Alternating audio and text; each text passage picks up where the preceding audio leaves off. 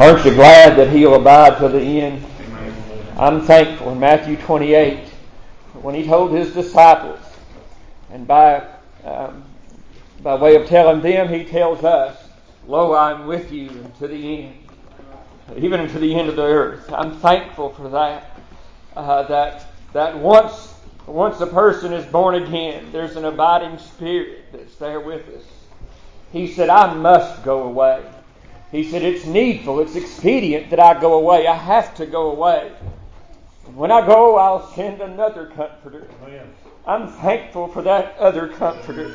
When Jesus was here on the earth, He was the comforter. But He said, When I go, I'll send another comforter.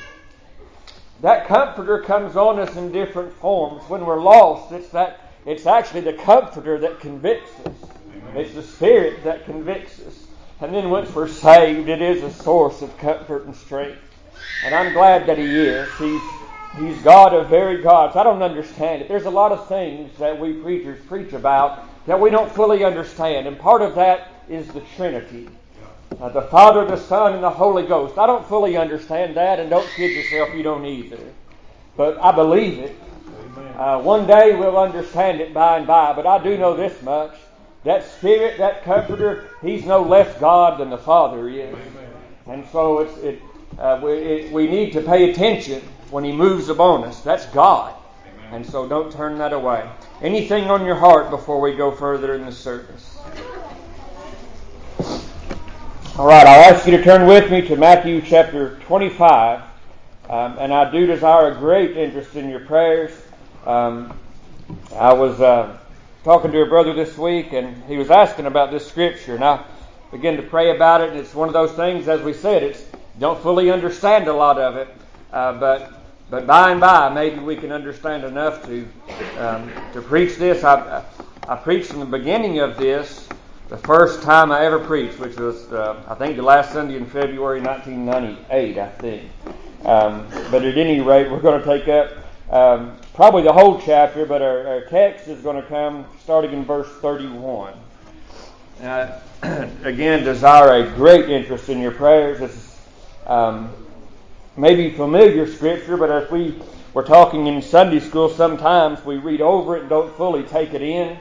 Uh, so God help us to open our minds and our hearts unto His Word this morning. And it says in verse 31 When the Son of Man shall come in his glory, and all the holy angels with him, then shall he sit upon the throne of his glory.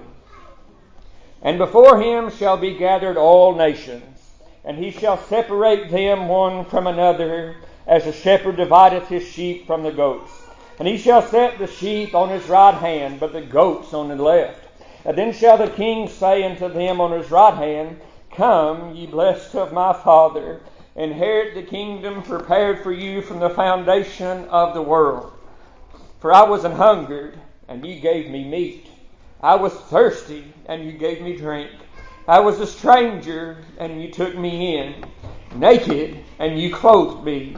I was sick, and you visited me. I was in prison, and you came unto me. Then shall the righteous answer him, saying, Lord, when saw we thee an hungered and fed thee, or thirsty and gave thee drink? When saw we thee a stranger and took thee in, or naked and clothed thee? Or when saw we thee sick, or in prison and came unto thee? And the king shall answer and say unto them, Verily I say unto you, inasmuch as you have done it unto the one of the least of these my brethren, you have done it unto me. Then shall he say also unto them on the left hand, Depart from me, ye cursed, into everlasting fire, prepared for the devil and his angels. For I was an hungered, and ye gave me no meat. I was thirsty, and ye gave me no drink. I was a stranger, and you took me not in. Naked, and you clothed me not. Sick and in prison, and you visited me not. Then shall they also answer him, saying, Lord, when saw we thee an hungered, or athirst, or a stranger, or naked, or sick, or in prison, and did not minister unto thee? Then shall he answer them, saying, Verily I say unto you, inasmuch as ye did it not unto the one of the least of these, you did it not unto me. And these shall go away into everlasting punishment, but the righteous and to life eternal.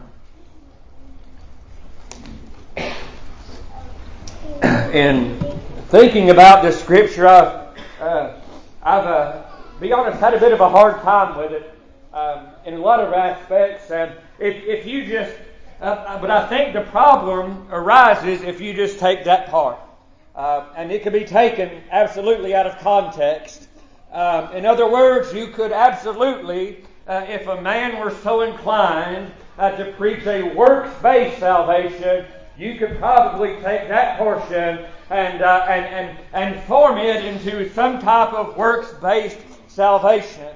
Uh, but if you take the context, a lot of times in the scriptures, uh, in order to understand uh, a portion of it, you have to look around it. You have to you have to understand who the audience is. Uh, you have to understand what uh, what is going on just prior to this, and maybe sometimes even right after this. Uh, and so, if we go back, this whole discourse starts really in chapter number 24. And uh, Jesus knew that his hour had indeed come.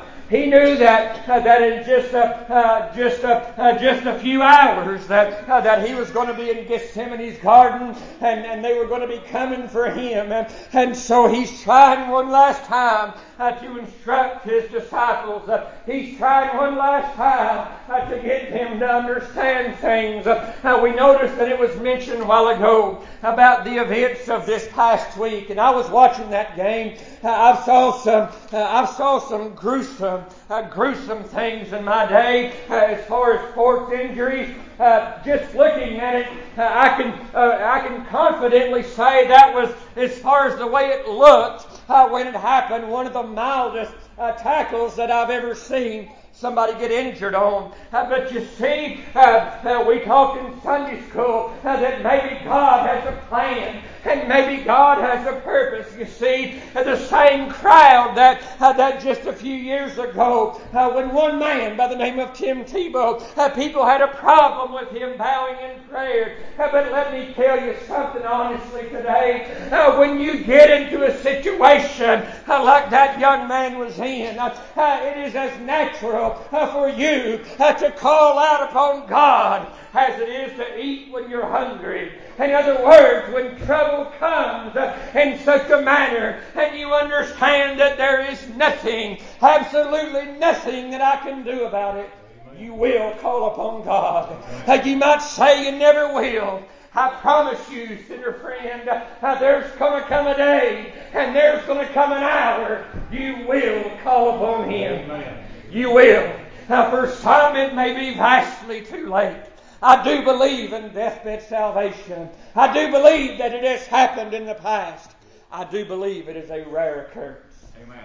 I believe that that uh, that you can find. You might say, preacher, why do you say that? Uh, because in chapter one of the book of Proverbs, God says, "I called unto you, and you did not answer." He said, "So now uh, you will call upon me, and I will not hear you." It's dangerous to put that off. But I noticed as, uh, as there was a crowd begin to gather around, uh, the announcers went silent. Uh, usually when there's an injury, uh, they're, uh, they're talking and, and talking about upcoming schedules. Uh, but it was like the whole world stopped and they tended to that man. And there were men who were on their knees. And maybe for the first time uh, ever, maybe for the first time in a long time. Uh, but at any rate, uh, there was a period where about 70,000 people or so in that stadium were dead quiet. They knew that somebody's life uh, was in the balance. Uh, and we didn't know the details till a little later on. Uh, but as Belinda said, they gave him CPR on the field. Uh, are you saying that, preacher? I'm trying to prepare you for the day that is coming to every one of us. Every one of us. I saw two articles yesterday. Uh, one was a 16 year old girl and one was an 18 year old girl. Uh, both of them were high school athletes. Uh, both of them were physically fit. Both of them died suddenly. I'm not saying that to scare you. I'm saying that uh, to understand and to get you to realize, young, old, it don't matter. You best be found ready. Amen. And it's not based on the works. I'm going to get into that in just a second, maybe. Uh, but surely I won't be long with this. I know we've got a long conference ahead, but uh, but at any rate, uh, he'd go back to this discourse in Matthew 24. He tells his disciples what's going to take place. he they were amazed at the beauty of the temple, and they were standing there gazing upon it. And Jesus confidently and firmly said, "I see you all of these things." And there will not be one stone upon another that shall not be thrown down and shall not be cast down. And it wasn't but just a few years that that place was uh, laid waste by the Romans in AD 70. But when Jesus said that, he began to tell the disciples, and they said, Lord, tell us, when shall these things be? And I have no idea uh, the Bible says that it's a mystery, uh, that not even the Son knows that day, and not the angels in heaven. Uh, they don't know that day. Uh, but my Father, Jesus said, He knows the date. Uh, I'm telling you in, uh, in the honest truth, at least in my mind, that the date has been set for the great judgment of God. We just don't know the age. We don't know the time. But we know that it is coming. I will confidently say to you, it's closer now than it's ever been. I will confidently say unto you, uh, just as Amos had tried to preach uh, unto the people in his day, he said, prepare to meet thy God. He can come without warning. This gentleman, Monday night, uh, made a routine tackle that he's probably made thousands of times over the court. This time was different. I'm telling you, how you can be cruising along and all of a sudden your life can stop. Just like that. We're witnessing it now, and I'm not, I don't want you, I don't want to get into the whys. Uh, it's important to understand, and I, I, hope they research it and give us a truthful answer. Uh, but we're dealing with something today uh, that in my entire existence I had never heard about until now. And they're saying it's adult sudden death syndrome. Well, that's always been a thing. As far back as time has ever been, men have died. I don't want to be the bearer of bad news uh, unto you this morning, uh, but from the youngest baby in here unto the oldest adult, we're all going to go into the ground. Amen. Not one of us will escape that. No, not one. Because we're all sinners. Every last one of us. And the wages of sin has to be death. So your physical body's going to die. But he was telling his disciples something greater. They said, Lord, when will this happen? When are you coming back? You see, I'm a firm believer in my uh, in my heart. I really believe uh, that after he, the Lord was crucified and after that he rose, I believe the disciples thought he was coming back in their day. And so an angel told them, "Why you stand gazing into the heavens?" He's going to come back. Uh, but Jesus began to say uh, that there are going to be things take place. Uh, wars and rumors of wars, hunger and fire and earthquakes and pestilences in divers places. But be not, uh, be not afraid, for the end is not by and by. He said, these are the beginnings of the sorrow.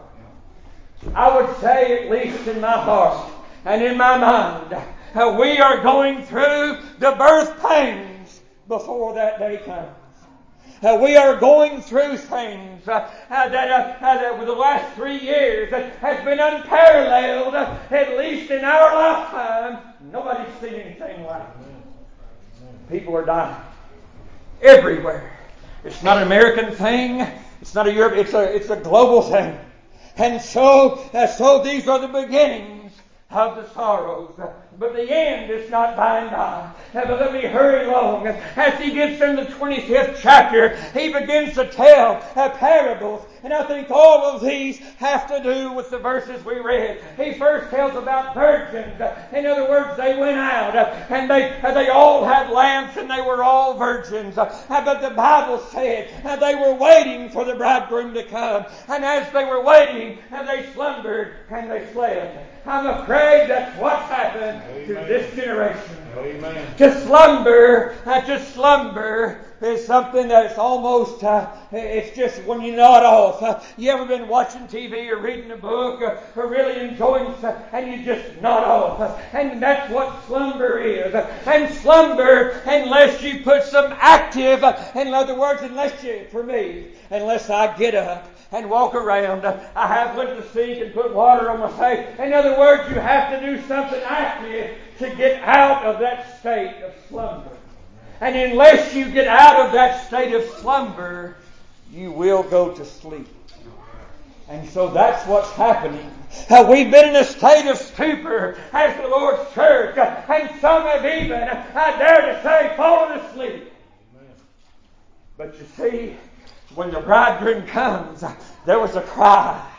I mean, uh, in other words, I, I, think he was trying to get them to understand. Uh, and don't fall asleep. Uh, don't go to slumber. If you feel yourself nodding off, then do something. In other words, pray, and do something, be active. But at any rate, uh, these went out to meet the Lord, and they all had lamps. Uh, but five were wise, the Bible said, and five foolish. what does that mean? It means they all had lamps. When they were all bowed on the field the other day, you couldn't tell them apart. See, they all looked the same. Every player was bowed. The coaches were bowed. And they were worried about their friend. I wouldn't have the authority to separate who's a sheep and who's a goat. I can't do that. The Bible said the tares will grow with the wheat. But there's coming a day that those tares are going to be bundled and cast into the fire. There is one that has the authority to separate those, uh, and that's who I want to talk about. It's a day of great separation. That's what he's talking about. He said the five had oil, and they were ready, and they all trimmed their lamps. And no doubt there's been people over the course of time that have trimmed their wick. They've, they've uh, stopped cussing. They've stopped drinking. Uh, that's good. Those are things that you ought to do. Uh, can I say trimming the wick will not light the lamp? You can cut out every manner of sin, but unless you've got a bit of spirit, it'll do no good. You see in the Old Testament, and I didn't mean to get into all this. When the, in the Old Testament, uh, when they cured a leper, or when they anointed a priest, you know what they would do? Uh, they would uh, they would take the blood of the offering, the blood of the lamb, and they would put it on his ear, and upon his uh, thumb, on his right hand, and his great toe of his right foot, and that, that signified how the blood changes you from what you hear to what you do to where you go. The blood changes you. And after the blood, then came the oil. Get that. Understand that. The blood came first, then the oil. The oil in the, in the, in the scriptures represents the Holy Ghost. And so there are many today that want the oil, but they don't have the blood. It won't work that way. And so, and so they want the anointing, but they don't want the blood bought kind. There is no other way. Amen. And so he was talking about a great separation. And he said at midnight a cry was made. And no doubt uh, that woke them up. Uh, can I tell you something today? There's going to come a time and going to come a day it will take you away. Amen. And there you'll be. And they were scrambling. And those that were ready, uh, they ran to the bridegroom. Are you ready for that today? If he were to look out the window, you see the first time, the first time he came, it was, it was sort of secret. Uh, he came just born to a poor couple in a manger. And the angels announced to the shepherds, as we've talked about, the next time he comes, every eye shall see him and every every tongue shall confess, and every knee shall bow. Amen. Everyone. But those that are ready, you see, that's what they were waiting on. That's what we're waiting on, church, is for the coming of the Son of God. When He comes back, all of our problems are over for the saints. Isn't that a glorious thing? But those that were lost, they scrambled They went to the saved. They went to the wise.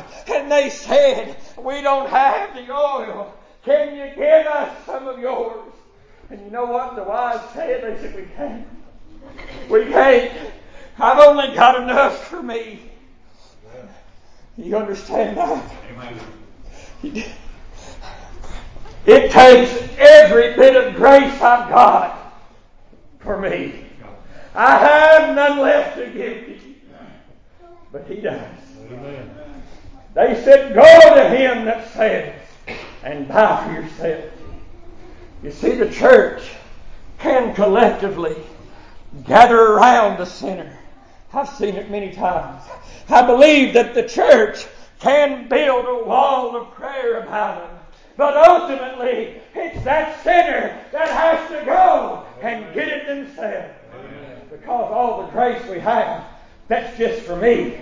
I don't have any spare grace. I use it all. And so they said, We're not ready. We don't have the oil. And as they went to go buy some, the door was shut. And they came back and they began to pound and beat upon that door. Lord, open the house. But the door was shut. There's coming a day when the door of grace will be shut. Amen. Amen. There's coming a day when the last sinner that'll ever be saved will get saved. There's coming a day uh, when, uh, when the Bible says that God shall judge the earth by that man whom he hath ordained. Amen. That's Jesus Christ. And so you can't be indifferent to him. Now what does that have to do with what I read? He read I read about a day of great separation. I remember a few years ago in revival uh, that uh, that uh, that something was done. A, sister had it laid upon her heart uh, for the saved to just vacate, and so they did. Most of the saved went out and, and stood in the foyer, and the lost was here. And I sat in here with them and, and just looked around. Can I tell you, there's a day of separation. Yeah. There's a day when husband and wife will be laying in bed, and one shall be taken and the other left.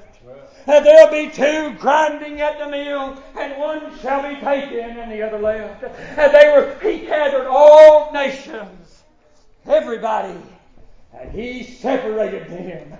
Can I tell you, as I said a while ago, I couldn't separate the football players.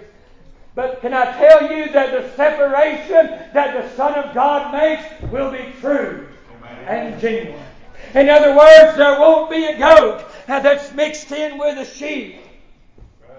And if you've been saved, don't you dare fear. There won't be one sheep left in amongst the goats. He'll gather us all out. And he'll make a separation. And then he stands and they stand together in judgment. And they said, and he separates them, and it's a day of separation, and the Bible says it's a great gulf fixed that you can't cross over. Mothers will be separated from their children. Children will be separated from mom. What a thing that is. We sing a song about a great day coming. And then we say there's a sad day coming. And then we say there's a glad day coming. But the gladness is only for those that know the Lord. Amen. And so as we come down to this last part of this teaching, He's wanting them to understand uh, that if you have been saved, if you are a sheep, then there are certain things that he expects of a sheep. You don't hear that preached on today. You hear getting saved. Well, my goodness, what? There's a whole world after salvation. And so, he says unto them, on his right hand, he said, There was a time I was hungry, and you fed me. I was thirsty, and you gave me a drink. I was naked and you clothed me. I was sick and in prison and you visited me. And you know what they said? What every last true born again believer would say. Lord, I didn't do anything. I didn't do anything of any value. At least that's how I feel. And that's how probably you feel. Lord, when did we do all these things? We, we just tried to live the life as the Spirit of God led us. And you know what He said? He said, if you've done it to one of the least of these, who? My brethren. Can I tell you how you treat the brothers and the sisters in Christ? You may say, preacher, he wasn't talking about that. I believe he was. I don't believe he was talking about his brethren of the nation of Israel. I believe he meant that what he said, whoever does the will of my Father, the same as my brother and sister and mother. That's what he said. He said, if you've done it to one of the least of my brethren, can I say how you treat the brethren and the sisters in the house of God, how you treat them goes a lot to say about your character before God Almighty. Amen. You don't do that. You don't feed them and clothe them and give them to drink. I've been in places and I get thirsty when I preach. And I've been in places uh, where I've been preaching and coughing and, and I had no water. And uh, some little sister, uh, sometimes a little child has went to the water fountain and brought me a glass of, I'm telling you what's the truth. If you've done it to me, you've done it unto him. That's Amen. what he's talking about. And so, how do you treat your fellow man? How do you treat your brother? How do you treat your sister? Do you go home? Do you talk about him? Uh, do you go home? I told a man one time, instead of talking about me, I know I'm not the best pastor. Instead of talking, why don't you get down on your knees for me? And see if that won't do more good. Amen. And so, I believe that's what he's talking about. And then he goes to the goats. And he said, You had the same opportunity. You saw people hurting and in need, and you left them hungry and thirsty and naked. Yep. And he said, Depart from me into everlasting fire. There is a judgment. Amen. Works are a part. But you see, I believe that if you really are a sheep, you'll do his works. I believe you'll have no choice. I believe you won't do it because he drives you with a whip, but I believe you'll do it because he leads you by the Spirit. Amen. You see, I serve a God who doesn't have to drive me. He doesn't beat me with a lash. Now, when I sin, He does chastise me. But when He wants me to preach about, He doesn't beat me, He leads. And when He wants you to do something, like stand and thank Him for saving your soul. When he, when, he, when he shows you a brother especially in need. The book of James says that. He said, if you turn away somebody and say, Go thy way, let thy faith save you, it said, Can faith save him? And what he was, he wasn't talking about eternal salvation. He said the man came to him in great need. And he just said, Go thy way and have faith. But he had the means to help him. But he didn't do it. You see, I've got a problem with that. And God's got a problem with that. In the other parables, he talks about talents. And I don't have time to get into it. But he gives me different abilities than he does you. He might only give me one. He might only give you one. Or he might give you five or ten. Uh, but we're all judged according. See, I won't be judged with what he tells you to do. I'll be judged on what he's given me to do. And so at that day, he will separate. And to some, he'll say, enter into the joy, not my joy it's His joy. Enter into the joy of the Lord. His joy. I can't imagine what His joy means. But that's where I'm going. And so He separates. And the goats, he said, you had the opportunities. You saw them in need. And James said, you show me your faith without your works, but I'll show you mine by my works. You see, we have to be, if we're not busy, guess what? We slumber and we sleep. It's time we need to get busy. Amen. The world is, I'm hoping that what happened to that football player, you see, our culture very seldom listens to a man of God. It's not how we're wired. Our culture, unfortunately, every eye is not on the church, But most every eye is on entertainment in some form or fashion. Whether it be ball games or whether it be movies, the whole world turns their eyes. And so this week, when the world turned their eyes on ESPN, according to them, the worldwide leader of sports, and seen a man named Dan Orlovsky, he said, I don't know what to do, and I don't even know if this is okay, but I'm going to bow my head and I'm going to pray. And it wasn't just, it wasn't just in his mind. He put the words out. You realize what faith that? You realize that? But that was what God required of him in that moment. And so he's going to be judged on what he did with that moment. I believe he executed that faithfully. So millions of people turn their, I hope, you might say, preacher, I'm telling you, I'm telling you, God can use what someone considers silly things to spark about a revival. And so the, the focus now should be, as Belinda said, the man I, I thought he was dead. I thought he was a goner. Didn't look good at all. You can make fun of me. I believe prayer intervened with that young man. You might say, Preacher, how do you know that? I don't know that. But I do know this. There was a night prayer intervened on this man. Amen. There was a night as I was being flown across the sky that there were people gathered around in their homes praying. And I can't tell you this. After that surgery, the doctor looked me right in the eyes and he said, Man, you shouldn't be alive. And I said, Prayer changes everything. Amen. It really does. Now, does that mean God will spare every life? No. That's why you need to be ready. That's what he's talking about. Are you ready? That day is coming. And for some, that day is coming swiftly fast. Teenagers are dying all the time. Adult sudden death syndrome. You can make on that what you will. But I'm telling you, God is trying to grab the attention of the world.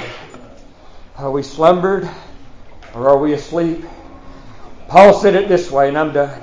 He said it's high time for us to wake up out of sleep and realize that our salvation is nearer than when we believe. Amen. It's nearer today than it's ever been before. He's going to come back suddenly, as it was in the days of Noah. And the Bible says people knew not until the flood came and took them all away. There was no warning. There was no weather channel. There was no sirens to blare out. We talked in Sunday school this morning about a storm that lasted 14 days, day and night two weeks on a ship in a storm. Couldn't tell if it was night or day. Completely dark and lonely. For 14 days they battled the storm. But the Apostle Paul said, Folks, be a good cheer. He said, An angel stood by me this night. Paul knew the Lord. You that are saved, you know the Lord. We ought to be getting that message out. There is one that you can call upon, but only one, and his name is Jesus. And there will come a time in your life, God help you, don't wait till the end. There will come a time in your life when you will call out on that name. Amen. You will. Will it be too late? For some, I'm afraid. For others, you have the opportunity now before you. What are you going to do with it? This is the moment you're going to be judged with. You can't be indifferent to the Son of God. To Jesus of Nazareth, you're either a sheep or a goat. You see, there are no third. There, I know there's a religion. There's, there's a third part in purgatory. There's, there's no soundness in the Bible whatsoever for that. It says, as the tree falls, so shall it lay. Amen. And so the holy are still going to be holy, and the, the unholy are going to be filthy. In that day, we will be separated. Which side are you on? While you have time and opportunity, as we stand, give you an opportunity to come forth. and to be saved today.